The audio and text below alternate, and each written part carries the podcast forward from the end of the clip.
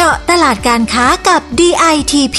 พอดแคสต์ดีๆ ที่จะช่วยเจาะลึกข้อมูลการค้า เพื่อสร้างความสำเร็จให้กับธุรกิจของคุณ จัดโดยสำนักพัฒนาตลาดและธุรกิจไทยในต่างประเทศ 2 กรมส่งเสริมการค้าระหว่างประเทศกระทรวงพาณิชย์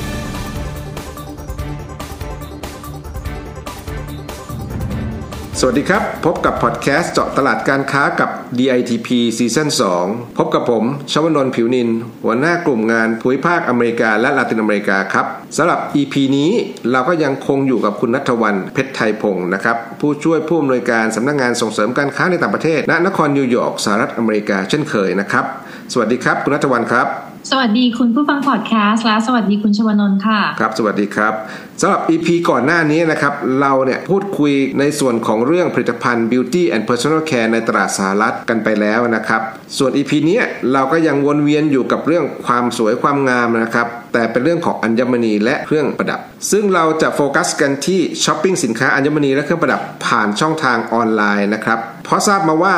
มีตัวเลขการเติบโตเนี่ยที่น่าสนใจมากๆเลยใช่ไหมครับคุณนัทวันครับ ใช่ค่ะคุณชวนนท์ตัวเลขการจำหน่ายสินค้าอัญมณีและเครื่องประดับผ่านช่องทางออนไลน์ในสหรัฐนะคะ ในปี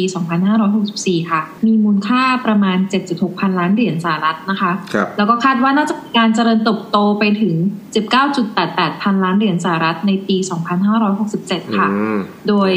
56%ของผู้ซื้อเครื่องประดับก็จะเป็นเพศหญิงนะคะ และอีคกรับ44%เป็นเพศชายค่ะ ครับโอ้ตัวเลขใกล้เคียงกันเลยนะครับ ระหว่างเครื่องประดับสำหรับผู้ชายและผู้หญิงนะครับค่ะแล้วหลังจากโควิดขี้คลายลงเนี่ย น่าจะมีกำลังซื้อกลับมามากขึ้นใช่ไหมครับ ใช่ค่ะ คุณชวนนท์เพราะว่าส่วนหนึ่งค่ะได้มาจากเงินออมที่เพิ่มขึ้นของครัวเรือนนะคะ แล้วก็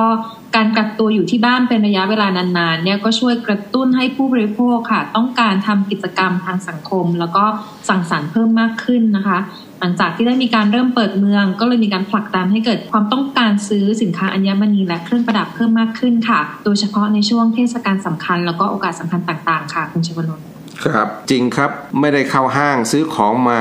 นานๆเนี่ยก็รู้สึกเงียบเหงาอะนะครับ ของสวยๆงามๆเนี่ยก็น่าจะซื้อเข้ามาใช้บ้างนะครับ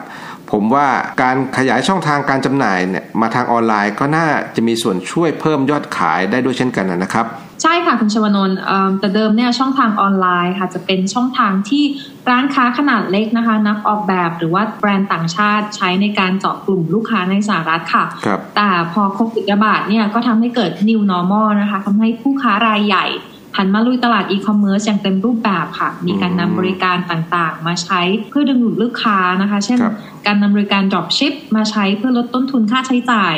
แล้วก็ลดระยะเวลาในการจัดส่งสินค้าจากโรงงานมาสู่ผู้บริโภคค่ะคุณชวนนท์รวมถึงการเพิ่มความหลากหลายของสินค้านะคะ แล้วก็รวบรวมสินค้าจากผู้ผลิตในสหรัฐและต่างประเทศด้วยค่ะ ครับ เริ่มมีผู้ค้ารายใหญ่เข้ามา การแข่งขันก็น่าจะเริ่มร้อนแรงขึ้นทีเดียวนะครับคุณนัทวัน แล้วผู้บริโภคชาวสหรัฐเนี่ยกลุ่มไหนครับ ที่เป็นลูกค้าประจำของช่องทางการค้าออนไลน์ครับ ค่ะจะเป็นผู้บริโภคในกลุ่ม millennial นะคะครับที่จะนิยมซื้อเครื่องประดับผ่านทางออนไลน์ค่ะ เนื่องจากเหตุผล 2 ประการก็คือ 1. การซื้อผ่านออนไลน์ทำให้เขาสามารถจะเปรียบเทียบราคาได้นะคะอืมแล้วก็ 2. เขาจะรู้สึกตื่นเต้นในการหาสินค้าดีไซน์แปลกใหม่นะคะ ยิ่งครับพอเกิดการระบาดของโควิด มันก็ยิ่งส่งผลให้เกิดการเปลี่ยนแปลงพฤติกรรมในการซื้อ แล้วก็กระตุ้นให้ผู้บริโภคกลุ่มอื่นๆค่ะ ก็หันมาซื้อสินค้าผ่านทางออนไลน์มากขึ้นด้วยค่ะ ครับผมแล้วนอกจากกลุ่ม millennial แล้วเนี่ยมีกลุ่มอื่นอีกไหมครับ ที่นิยมซื้อเครื่องประดับผ่านออนไลน์ครับ ค่ะอีกกลุ่มที่มองข้ามไม่ได้เลยนะคะ ก็คือกลุ่มที่เรียกว่ากลุ่มผู้บริโภค LGBTQ นะคะ เป็นกลุ่ม niche market เป็นผู้บริโภคที่มีกำลังซื้อสูงค่ะ เขามีรายได้สูงอืมมีความสามารถในการจับจ่ายใช้สอยได้อย่างเต็มที่นะคะ แล้วก็ครับมีบทบาทสำคัญในการขับเคลื่อนทางธุรกิจและสังคมครับแล้วก็มีเครือข่ายกว้างขวาง ค่ะซึ่งเอิ่มผู้บริโภคกลุ่มนี้ค่ะ จะเป็นคนที่เปิดกว้างหัวสมัยใหม่นะคะ พร้อมครับที่จะทดลองสินค้าใหม่ ๆ ที่มีความโดดเด่นในเรื่องการออกแบบค่ะครับซึ่งตรงนี้ค่ะสำหรับผู้ประกอบการไทยเครื่องประดับไทยที่มีความโดดเด่นด้านดีไซน์เนี่ยก็น่าจะขยายมาที่กลุ่มนี้ได้ค่ะอันนี้จริงครับ ความโดดเด่นด้านดีไซน์ของคนไทยเนี่ยไม่เป็นรองใครเลยทีเดียว แล้วเครื่องประดับประเภทใช่ค่ะไหนครับ ที่นิยมซื้อขายทางออนไลน์ครับ ค่ะก็จะมีทั้งเครื่องประดับแท้และก็เครื่องประดับเทียมนะคะ คุณครัชบวนนท์ซึ่งเราพบว่าสินค้าอัญมณีและเครื่องประดับในกลุ่มที่เน้นการออกแบบนะคะ เป็นสินค้าที่มีราคาจับต้องได้อืม fast fashion นะคะ เป็นสินค้า customize สินค้าพรีเมียมที่สามารถสวมใส่ได้ทุกวัน แล้วก็อืมสินค้าแบบแฮนด์เมดนะคะ จะครับเป็นที่นิยมของตลาด แล้วก็มีการขยายตัวอย่างมากทางช่องทางออนไลน์ค่ะ อย่างไรก็ดีค่ะ คุณชวนนท์มีข้อสังเกตนะคะว่าถ้าเป็นสินค้าอัญมณีและเครื่องประดับครับที่มีราคาสูงนะคะ อย่างแหวนแต่งงานต่างหูหรือว่าสร้อยข้อมือนะคะ ผู้ซื้อก็จะซื้อผ่านช่องทางออนไลน์ของร้านค้าที่รู้จักหรือมีชื่อเสียงอืมร้านค้าปลีกรายใหญ่นะคะ เพราะเขาจะมั่นใจได้ว่าถ้าสินค้ามีปัญหาเนี่ยก็จะได้รับการดูแลเป็นอย่างดีค่ะ คุณชมนนท์อืมครับผม แล้วคุณนัทวันใช้บริการช่องทางนี้บ่อยไหมครับอ๋อก็ก็ใช้สม่ำเสมอค่ะ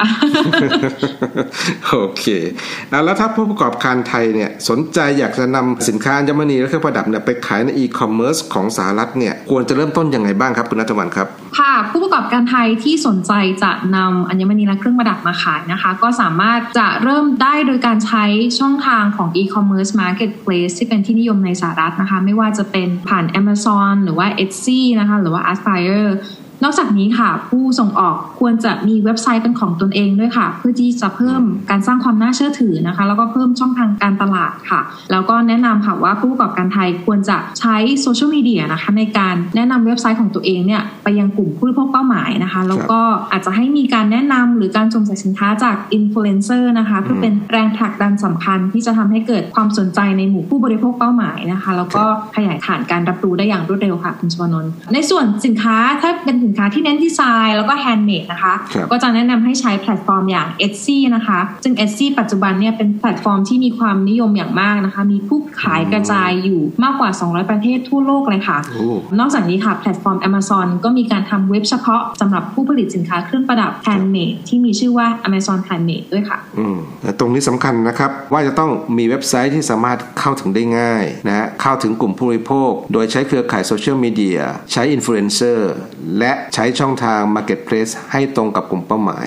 ใช่ค่ะ แล้วการจัดวางหน้าร้านบนแพลตฟอร์มออนไลน์ล่ะครับ ควรทำอย่างไรครับ เพื่อจะดึงดูดผู้บริโภคชาวสหรัฐครับ ค่ะ ท่านผู้ฟังนะคะก็เอ่อและท่านผู้ประกอบการไทยที่สนใจจะทำอีคอมเมิร์ซในสหรัฐนะคะ ตรงนี้ค่ะ ควรจะมีการจัดแสดงภาพที่น่าสนใจ แล้วก็ดึงดูดผู้บริโภคนะคะครับภาพที่ใช้ต้องเป็นภาพถ่ายที่มีความเป็น professional นะคะอืมมีความละเอียดของภาพสูงนะคะครับภาพสินค้าต้องมีหลากหลายมุมมอง มีการใส่รายละเอียดสินค้าให้ชัดเจนนะคะ วัสดุสินค้าที่ใช้เป็นวัสดุอะไรนะคะ มีการระบุราคาสินค้าชัดเจนอืมอีกอย่างหนึ่งถ้ามีการเพิ่มสตอรี่มีการเพิ่มเรื่องราวน่าสนใจของสินค้าเข้าไปนะคะไม่ว่าจะเป็นเรื่องราวแรงบันดาลใจของนักออกแบบนะคะ ก็จะเป็นการสร้างความโดดเด่นให้กับสินค้ามากขึ้นนะคะครับ แล้วก็สินค้าควรจะมีความหลากหลายนะคะ อีกอย่างหนึ่งที่สำคัญเลยก็คือรูปแบบการชำระเงินค่ะ ต้องมีความหลากหลาย แล้วก็ทำให้ง่ายสำหรับผู้บริโภคแล้วก็ลูกค้านะคะ จริงครับจริงเอิ่มนอกจากนั้นค่ะคุณชมนนท์ก็คือการการนำเสนอการจัดส่งสินค้าในรูปแบบและราคาที่เหมาะสมนะคะ ต้องมีบริการดูแลลูกค้าหลังการขายอืมแล้วก็มีการรับผิดชอบดูแลในการซ่อมแซมสินค้าด้วยค่ะอืม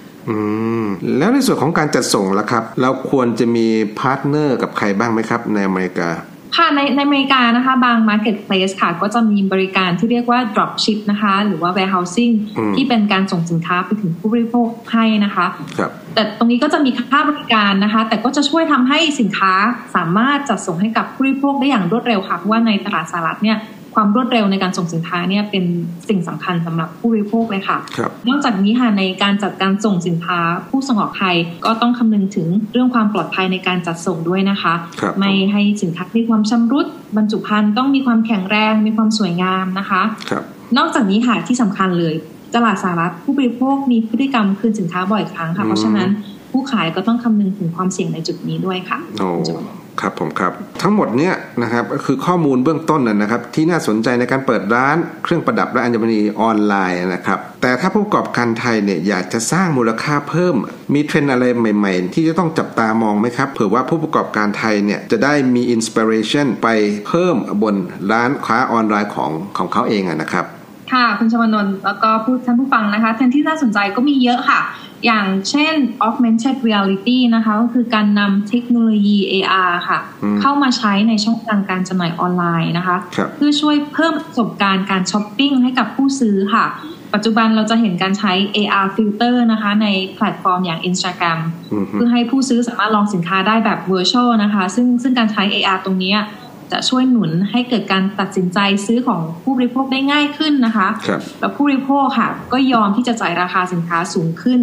แล้วก็เป็นการสร้างความภักดีต่อแบรนด์ด้วยนะคะคุณชวนนท์ครับครับอีกเทรนด์หนึ่งที่จะฮิตไม่แพ้บ้านเราเลยนะคะ ก็คือการทำไลฟ์สตรีมมิ่งอีคอมเมิร์ซนะคะก็ก็จะมีผู้มาอธิบายรายละเอียดสินค้าต่างๆ ผ่านทางไลฟ์สตรีมมิ่งนะคะครับส่วนอีกเทรนด์ที่น่าสนใจนะคะก็คือออนไลน์ to ออฟไลน์ค่ะ วิธีนี้ค่ะจะเป็นการทำการตลาดที่ควบคู่ระหว่างโลกออนไลน์ แล้วก็โลกออฟไลน์ไปด้วยกันค่ะ ผู้ซื้อค่ะสามารถจะจะเข้าไปที่หน้าร้านที่เป็น physical store เนี่ยเพื่อไปดูสินค้าแบบจับต้องได้นะคะ แล้วเขาก็จะสามารถกลับไปซื้อสินค้าทางออนไลน์ได้นะคะหรือว่าในทางกลับกันเขาอาจจะเข้าไป browse ดูสินค้าในร้านค้าออนไลน์ แล้วก็สั่งซื้อเพื่อที่จะไปรับสินค้าที่ร้านออฟไลน์ได้นะคะ ตรงนี้จะเป็นการเพิ่มยอดขายให้กับโลกออนไลน์ โดยนำจุดแข็งของออฟไลน์เนี่ยมาใช้ควบคู่กันไปค่ะอืมครับผมครับพอจะเห็นภาพรวมและเข้าใจวิธีการรุกตลาดนะฮะการจำหน่ายสินค้าออนไลน์แล้วนะครับ ผมขอย้อนกลับมาที่การพัฒนาแนวทางการดีไซน์ผลิตภัณฑ์ อยากทราบว่าเทรนด์ของสินค้าอัญมณีและเครื่องประดับในสหรัฐเนี่ยเป็นอย่างไรบ้างครับ ค่ะคุณชวนนท์ตอนนี้ค่ะในสหรัฐค่ะมีเทรนด์ที่เรียกว่า work from home chic นะคะหรือว่าก็คือเป็นเน้นเครื่องประดับแบบเรียบง่าย แบบ minimalist นะคะเป็นเครื่องประดับต่างหูที่เห็นผ่านการประชุมออนไลน์นะคะ นอกจากนี้กลุ่มสินค้าอัญมณีและเครื่องประดับมีค่าแบบ customize นะคะ ก็มีการเติบโตอย่างมากค่ะ จะเป็นการเพิ่มทางเลือกให้กับลูกค้ากลุ่มบนนะคะ ที่ชอบความพิเศษค่ะอีกเทรนด์หนึ่งคือเครื่องประดับที่เราเรียกว่า neutral gender นะคะ ที่ออกแบบสำหรับทุกเพศค่ะมีการขยายตัวอย่างมากปัจจุบันเลยค่ะ โดยเฉพาะสำหรับผู้บริโภคในกลุ่ม Gen Z ค่ะอืมนะฮะมีคำศัพท์ใหม่ๆเยอะเลยนะครับ work from home chic หรือ nature gender อันนี้น่าจะต้องติดตามนะครับว่าเขามีไลฟ์สไตล์ยังไง มีความต้องการแบบไหนบ้างนะครับ แล้วแนวโน้มเกี่ยวกับสินค้าสิ่งแวดล้อม และความยั่งยืนล่ะครับ ผมเห็นว่ามีผู้บริโภคชาวสหรัฐเนี่ยให้ความสำคัญกับประเด็นนี้ค่อนข้างมาก จะรวมถึงผลิตภัณฑ์เครื่องประดับด้วยไหมครับใช่เลยค่ะ คุณชวนนท์ผู้บริโภคชาวสหรัฐนะคะ ให้ความใส่ใจในเรื่องการผลิตเครื่องประดับแบบยั่งยืนนะคะ ทั้งเรื่องการนำวัตถุดิบกลับมาใช้ใหม่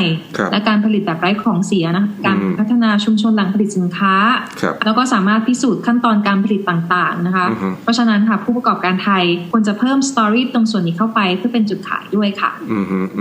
สินค้าที่มีเรื่องราวชวนให้เกิดความภาคภูมิใจและและบกบอดตัวตนของผู้สวมใส่เนี่ยเป็นจุดขายที่ดีให้กับสินค้าด้วยใช่ไหมครับ ใช่ค่ะคุณชวนนท์เรียกว่าครบทุกมิติแล้วนะครับสำหรับเรื่องราวของตลาดสินค้าอัญมณีและเครื่องประดับผ่านช่องทางออนไลน์ในสหรัฐอเมริกา วันนี้ต้องขอขอบคุณคุณนัทวันเพชรไทยพงศ์นะครับผู้ช่วยผู้อำนวยการสำนักงานส่งเสริมการค้าในต่างประเทศณนครนิวยอร์กสหรัฐอเมริกามากๆเลยนะครับ ที่มาให้ความรู้ในวันนี้ ยินดีมากๆค่ะคุณชวนนท์ครับเรายังมีข้อมูลดีๆ แบบนี้อีกมากมายเลยนะครับสำหรับคุณผู้ฟังสามารถเข้าไปดูได้ในเว็บไซต์ของกรมส่งเสริมการค้าระหว่างประเทศนะครับที่ www ditp.go.th หรือสอบถามที่สายด่วน 1169 ได้เลยนะครับสำหรับ EP นี้เนี่ยเราทั้งสองคนต้องขอลาไปก่อน สวัสดีครับ สวัสดีค่ะ